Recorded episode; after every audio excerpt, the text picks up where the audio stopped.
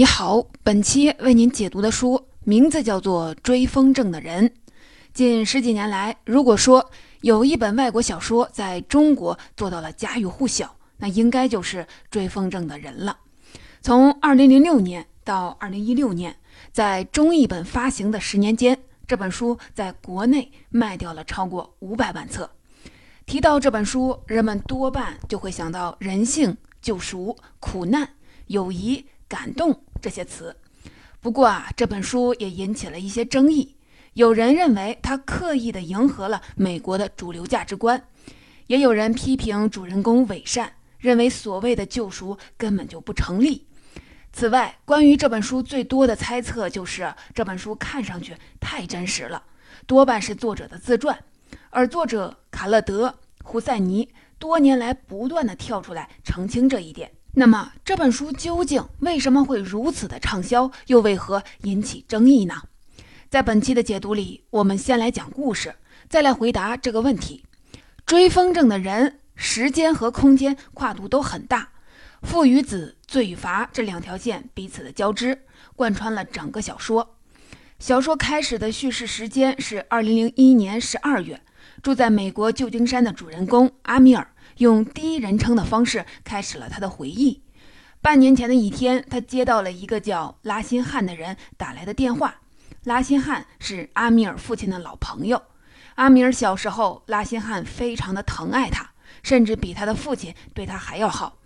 拉辛汉希望他到巴基斯坦来看望自己。拉辛汉说：“来吧，这里有一条再次成为好人的路。”这时，他抬头看到窗外蓝天中有两只比翼齐飞的风筝，于是往事再次的浮现在他面前。那是一九七五年，他十二岁，他对另一个孩子犯下了罪，二十六年来没有偿还。时间回到一九七五年，主人公阿米尔和父亲住在阿富汗首都喀布尔的一座豪宅。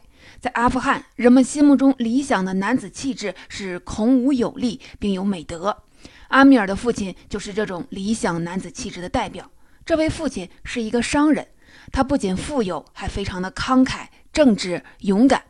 而阿米尔，他喜欢看故事书，喜欢写作，是一个身体有点孱弱、性格内向敏感的孩子。这种性格在阿富汗并不讨喜，就连他的父亲也不喜欢他。阿米尔经常的被小孩欺负，却不敢还手，每次都是他的小仆人哈桑为他挺身而出。而当他回到家，父亲问他为什么哈桑的脸上有伤的时候，他却回答：“哈桑不小心摔了一跤。”阿米尔的回答表明，正是他的懦弱和不诚实让父亲无法爱他。父与子的这条线就这样出场了。阿米尔人格中缺少的美德，偏偏在他的小仆人哈桑身上发出了耀眼的光芒。哈桑是不幸的，父亲阿里患有小儿麻痹症，母亲生下他后就跟别人跑了。哈桑生下来就是兔唇，走在街上也总是被人嘲笑和侮辱。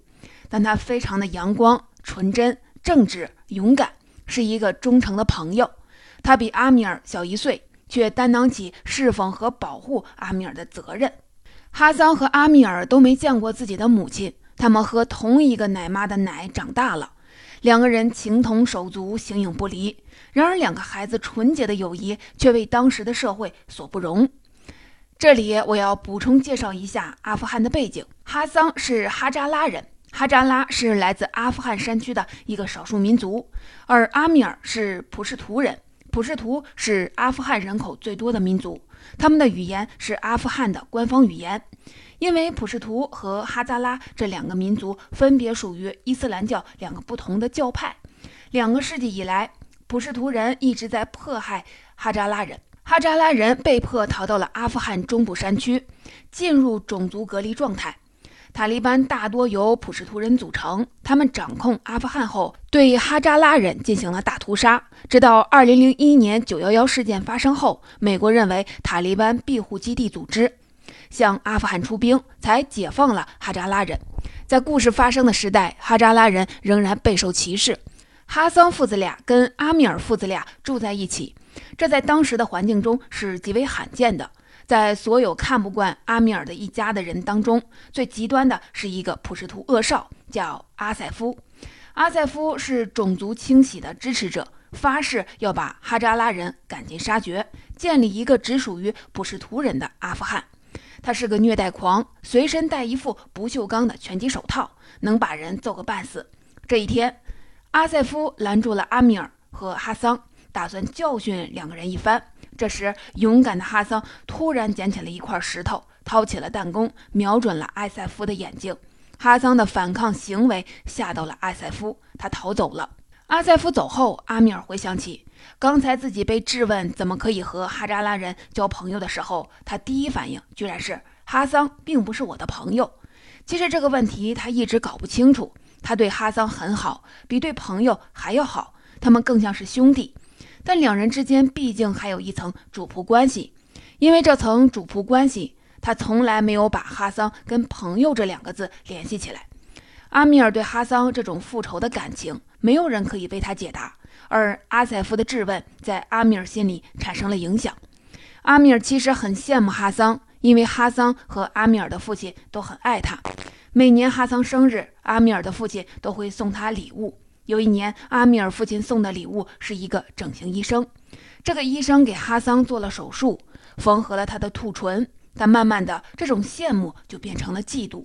阿米尔决定放个大招，赢得父亲的爱。机会很快就来了，这是一年一度的风筝大赛。在阿富汗，人们不比谁的风筝飞得高，而是比谁的风筝能把别人的风筝逗下来。只有你的风筝把天空中所有的风筝线都割断，并且把最后一只掉落的风筝抢到手，你才算真的赢了。阿米尔与哈桑在动风筝这件事情上合作的是天衣无缝。阿米尔擅长斗风筝，哈桑擅长追风筝。他总是早早出现在一个地点，甚至还会悠闲地吃起野果，看着天空，等着风筝落到自己的眼前。这种游戏，阿米尔的父亲也从小玩到大，因此阿米尔坚信自己如果能赢得比赛，就一定能赢得父亲的爱。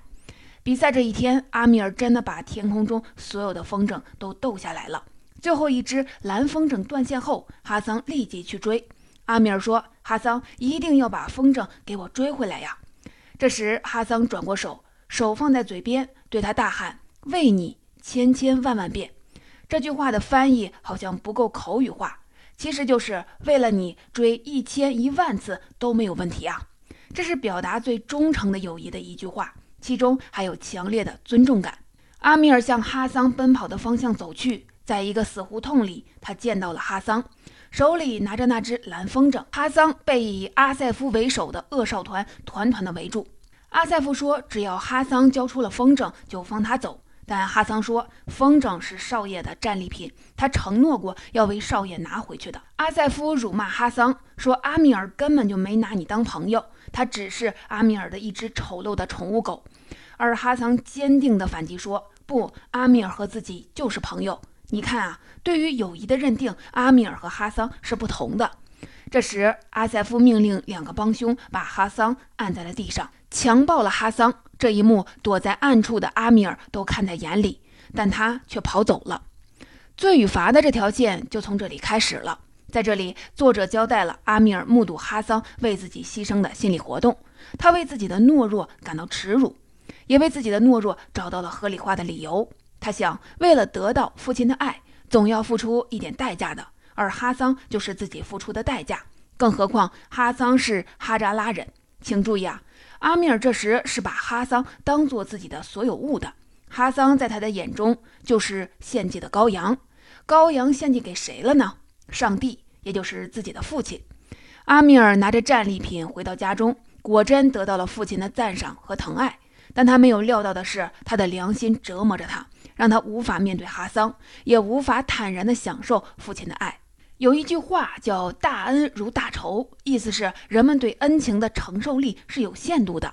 对于过重的恩情，我们往往无法偿还，于是便产生了一种愧疚感。这种愧疚感是人最不想承受的东西，于是便会逃避，甚至怨恨起自己的恩人来。不过啊，这句话不是什么朴实的真理，只是给那些没有足够美德的人开脱的话罢了。阿米尔就是这样一个人，他唯一的希望就是把哈桑赶出自己的生活。一天，他对父亲说：“有没有想过换一个仆人呢？”没想到父亲勃然大怒，他冲阿米尔大喊：“绝对不可能！这里是阿里和哈桑的家，哈桑哪儿都不去。”说完，他把儿子臭骂了一顿。就这样，阿米尔好不容易得到的爱又失去了，而他对哈桑的感情也由羡慕、嫉妒变成了恨。这时，阿米尔做出了最卑劣的事。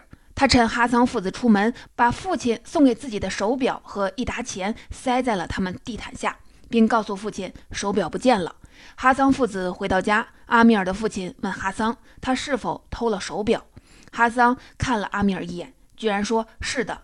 而阿米尔的父亲居然立刻说：“我原谅你。”这一切都太出乎阿米尔的意料了。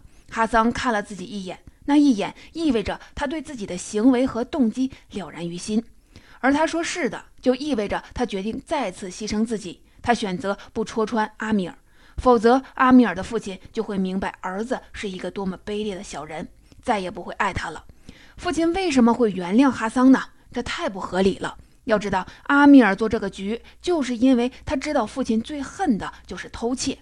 但父亲不仅原谅了哈桑，当阿里说要带着哈桑离开这个家的时候，一向不流露感情的父亲竟然嚎啕大哭起来，还苦苦地哀求他们不要走。然而，阿里坚决地拒绝了父亲，带着哈桑永远地离开了阿米尔的生活。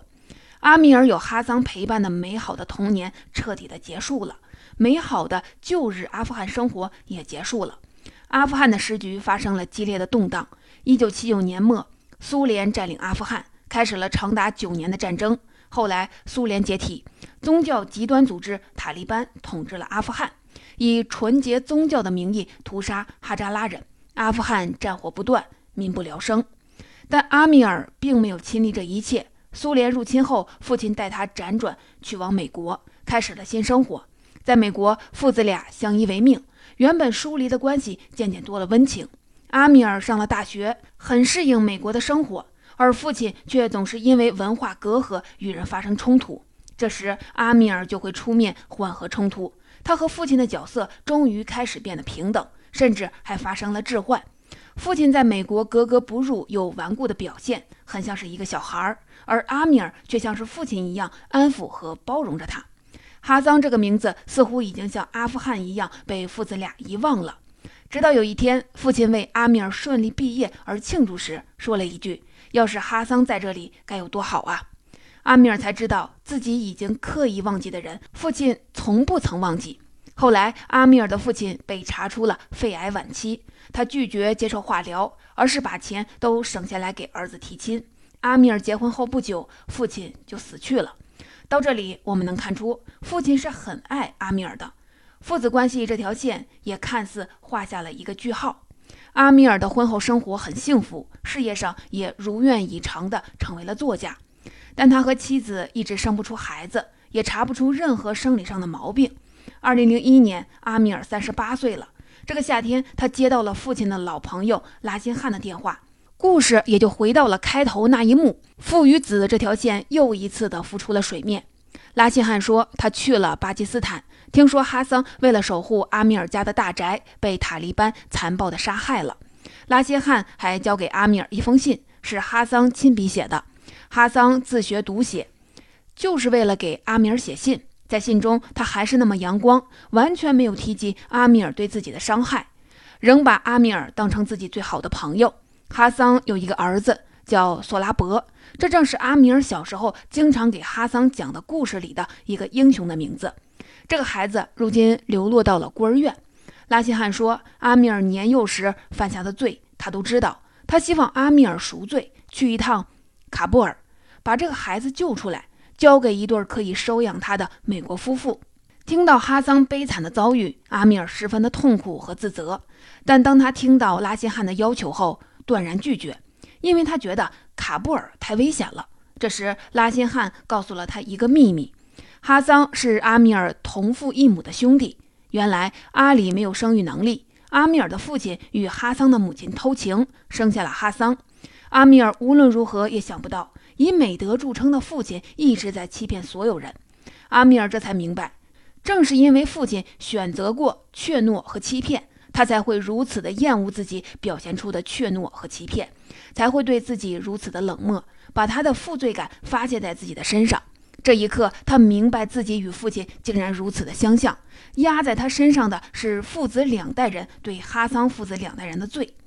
拉辛罕说：“罪行导致善行，才是真的赎罪。”阿米尔的父亲虽然犯了罪，但他一直在行善，一直在赎罪。如今是阿米尔赎罪的时候了。经过一番的挣扎，阿米尔发现沉重的负罪感已经让他无法继续生活。他决定像父亲一样走上赎罪之路。于是他去往卡布尔寻找索拉伯。在卡布尔，阿米尔发现索拉伯流落到了一个塔利班头目的手中，每天都被性侵带。而这个头目就是当年强暴哈桑的变态阿塞夫。阿塞夫多年来的极端思想始终没有变。尽管他的父母住在澳大利亚海边的豪宅里，他却可以为了自己的种族清洗的变态理想，留在阿富汗享受着作恶的乐趣。二十六年前，阿塞夫侮辱哈桑的时候，阿米尔没有挺身而出；如今，阿塞夫侮辱哈桑儿子的时候，阿米尔再也无法忍受。他突然说出了一连串攻击阿塞夫的话，这些话是他压抑了二十六年没说出口的。阿塞夫提出决斗，谁打赢了？谁就能带走这个孩子。接着，他拿出了不锈钢的拳击手套。面对宿敌，阿米尔完全没有还击之力。不过，他也没想要还击。作者写道：“阿塞夫把他打飞到墙上，钉子戳进了身体，打掉了牙，打裂了嘴，打断了肋骨。然而，他却哈哈大笑起来。他笑是因为压在心头二十六年的罪终于得到了惩罚。这时，一个历史性的轮回发生了。”索拉伯拿出了随身携带的弹弓，将一颗铜珠射进了阿塞夫的眼睛。阿米尔带着索拉伯逃走，到了巴基斯坦。在医院中，阿米尔经历了多次的抢救和手术，终于活了过来。他遍体鳞伤，还变成了兔唇。还记得哈桑曾经的兔唇吗？作者在这里又设定了一个历史轮回。阿米尔嘱托一位陪自己出生入死的朋友，去寻找拉辛汉说的那对美国夫妇。他说：“你可以帮我一个忙吗？”这时，朋友说了一句话，让他彻底的崩溃，痛哭失声。这句话就是“为你千千万万遍”。这位朋友是小说中第二个说这句话的人。此话一出，除了让阿米尔想到被自己辜负的哈桑外，还意味着阿米尔用自己的行动赢得了最忠诚的友谊，成为了一个真正的男人。让人意外的是，那对美国夫妇根本就不存在。显然，这是拉辛汉的策略。他想要让阿米尔夫妇来收养索拉伯。阿米尔对妻子说了整件事的来龙去脉，结果妻子非常的支持自己收养索拉伯。就这样，阿米尔开始跟移民局打交道，要把索拉伯带回美国。阿米尔带着索拉伯住在巴基斯坦的小旅馆中，等待移民局的安排。有一天，阿米尔一觉醒来，发现索拉伯不见了。他的第一反应就是索拉伯被塔利班掳走了，于是疯狂地跑出去找。这时候，他已经完全进入了一个父亲的角色。小说的情感重心也放在了阿米尔和索拉伯这一对父与子的关系上。这一切都像因果报应一般。阿米尔拼命地讨好索拉伯，但索拉伯几乎是没有任何反应。索拉伯是一个父母双亡、受过严重性虐待的小孩，他沉默寡言，拒绝亲近阿米尔是非常自然的。后来，阿米尔在清真寺里找到了索拉伯，在这里，阿米尔也突然明白。父亲不信神是错的，神真的存在，神在他的心里，他心中的神战胜了心中的魔鬼，他跪下去皈依了神。不过，他皈依的并非宗教，而是心中的道德律令，是至善。让我们回到故事里，索拉伯移民美国遇到了很大的困难，一个最便捷的解决方法就是让索拉伯到巴基斯坦的孤儿院住一阵子，然后阿米尔再去领养他，假装索拉伯是一个来历不明的巴基斯坦孤儿。这时，阿米尔再次犯了错。他跟索拉伯说了这个方法，他忘记了索拉伯是一个有创伤后应激障碍的孩子，不管以什么形式住进孤儿院，住多久，他都无法承受。索拉伯大哭不止，阿米尔也没有改变主意。结果，索拉伯割腕自杀了。在作者的原稿中有一个非常黑暗的结局：阿米尔的妻子根本不接受索拉伯，最终索拉伯在美国自杀了。但我接下来要讲的这个结局是作者按编辑的要求改写的，也是所有读者看到的结局。索拉伯被救回来，去了美国。他很自闭，一连几个月都不说一句话。他真正想要的是回到自己过去的生活。阿米尔和妻子拼命地讨好他，但他仍然地封锁着自己的内心。一直到二零零一年十二月过圣诞节的时候，他还是一言不发，一家人沉默着吃年夜饭。小说的故事讲到这里就结束了，这个时间点也是小说开头，阿米尔开始回忆的时间。至此，一个叙事的时间之环就这样完成了。但作者笔锋一转，把这之前发生的一件小事儿放在了小说的结尾。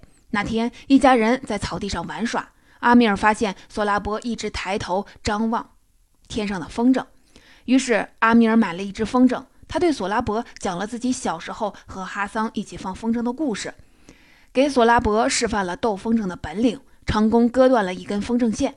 这时，一个小小的奇迹发生了。他看到索拉伯的嘴角好像微微笑了一下。他说：“你要我去给你追那只风筝吗？”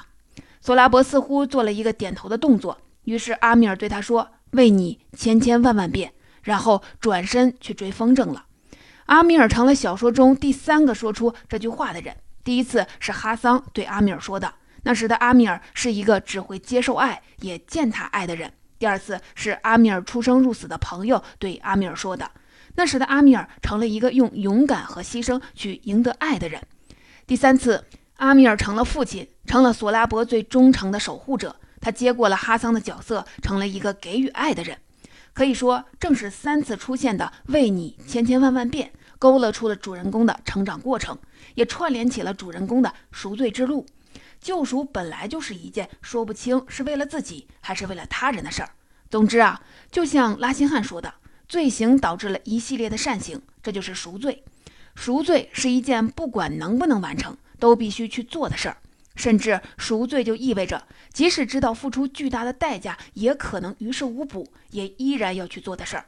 主人公阿米尔就是这样去做的，因此即使他不能赢得读者的原谅，也至少可以赢得读者的尊重。故事到这里就结束了。作者把给人希望的一幕放到了结尾，是为了让小说显得不那么黑暗。但这样写很容易让人认为主人公的命运一定是乐观的，这样的结局也非常符合九幺幺事件后美国人心中对重生、对重整旗鼓、对团结一心、战胜困难、拥抱希望的那种渴望。说完了故事，我们再来总结一下这本书畅销的原因和引发的争议。这本书之所以如此的受欢迎，最重要的一点是它看上去非常的真实。其实，在成熟的读者看来，这本书的情节真实性并不强。比如说，小说的后半部分的巧合有些过多了。按照戏剧理论家罗伯特·麦基的理论，高级的巧合应该是让困难变得更困难，而不是让困难迎刃而解。而后半部分的大部分的巧合都是解决困难的巧合，这让情节显得不那么真实。实际上是情感的真实，而非情节的真实，成就了这本小说。所谓情感的真实，就是在情感上让人相信，引人共鸣。这本书的情感真实到什么程度呢？大多数看完的人都相信这是作者的自传，相信这是真实发生过的事儿，以至于作者不断的跳出来说，这本书确实很大程度上来源于自己的生活，但故事的确是虚构的。小说中，无论是父与子之间那种充满否定、打压、疏离，又充满渴望要不断用行动去赢得爱，还是朋友之间的真诚与背叛、内疚与赎罪，在读者看来都非常的真实。更别提作者对哈桑这个角色的塑造是多么的深入人心了。几乎所有的读过这本书的人，想到哈桑就会忍不住的流泪。这本书问世十几年来，全球各地有无数的人向作者表示自己想收养一个阿富汗难民小孩的意愿，以至于作者成立了一个基金，专门从事这方面的慈善事业。情感是唯一全世界相通的东西，这就是为什么这样一本讲述阿富汗故事的小说会风靡全球。此外，政治时局和媒介传播也对这本书的风靡起了决定性的作用。在这本书跨越三十年的历史时空中，主人公阿米尔和哈桑就像是两只断了线的风筝，在变幻莫测的历史风云中颠沛流离。伴随着主人公的成长与磨难的是阿富汗跌宕的历史。他从一个安宁富足的古老国度，经历了从君主制到共和制，到苏联入侵，再到塔利班掌权，变成了一个战火频繁、千疮百孔的悲惨国度。在西方世界的漫长冷战中，成为了牺牲品。走向宗教极端主义和民族的分裂。然而，这一切在西方人眼中都不存在。直到恐怖分子把飞机撞向了双子塔和五角大楼，美国人才开始问塔利班是怎么回事啊？他们为什么恨我们呢？阿富汗是一个什么样的国家呢？阿富汗人到底经历了什么呢？可是他们能看到的却仍然只是新闻。这时，二零零二年夏天，胡塞尼，世界上唯一一个用英文写作的阿富汗作家，向美国人讲述了阿富汗人的故事。他不仅讲述了阿富汗深重的苦难，也讲述了阿富汗曾经的美好和安宁。不仅讲述了一个阿富汗独有的故事，还讲述了一个美国人都能读懂的故事。此外，他还控诉了一切分裂、极端与暴行，这些都是冷战和九幺幺事件后的美国人非常渴望看到的。对此，作者自己也说过：“如果说这本书市场上的成功跟九幺幺事件没有一点关系的话，那也太不坦诚了。”总结这本书的内容就讲完了，我们一起来回顾一下：第一，父与子。罪与罚是这本书最重要的两个主题，这两条线索超越了人物的生死，彼此交织成网，贯穿了整本书。第二，这个故事有一层宗教的隐喻，哈桑象征着受难的耶稣，阿米尔的背叛让他变成了犹大，而他的自我救赎也许不能赢得读者的原谅，但至少可以赢得读者的尊敬。第三，这本书最成功的一点就是做到了情感上的真实。情感超越一切政治、文化、种族、宗教界限，是全人类共通的。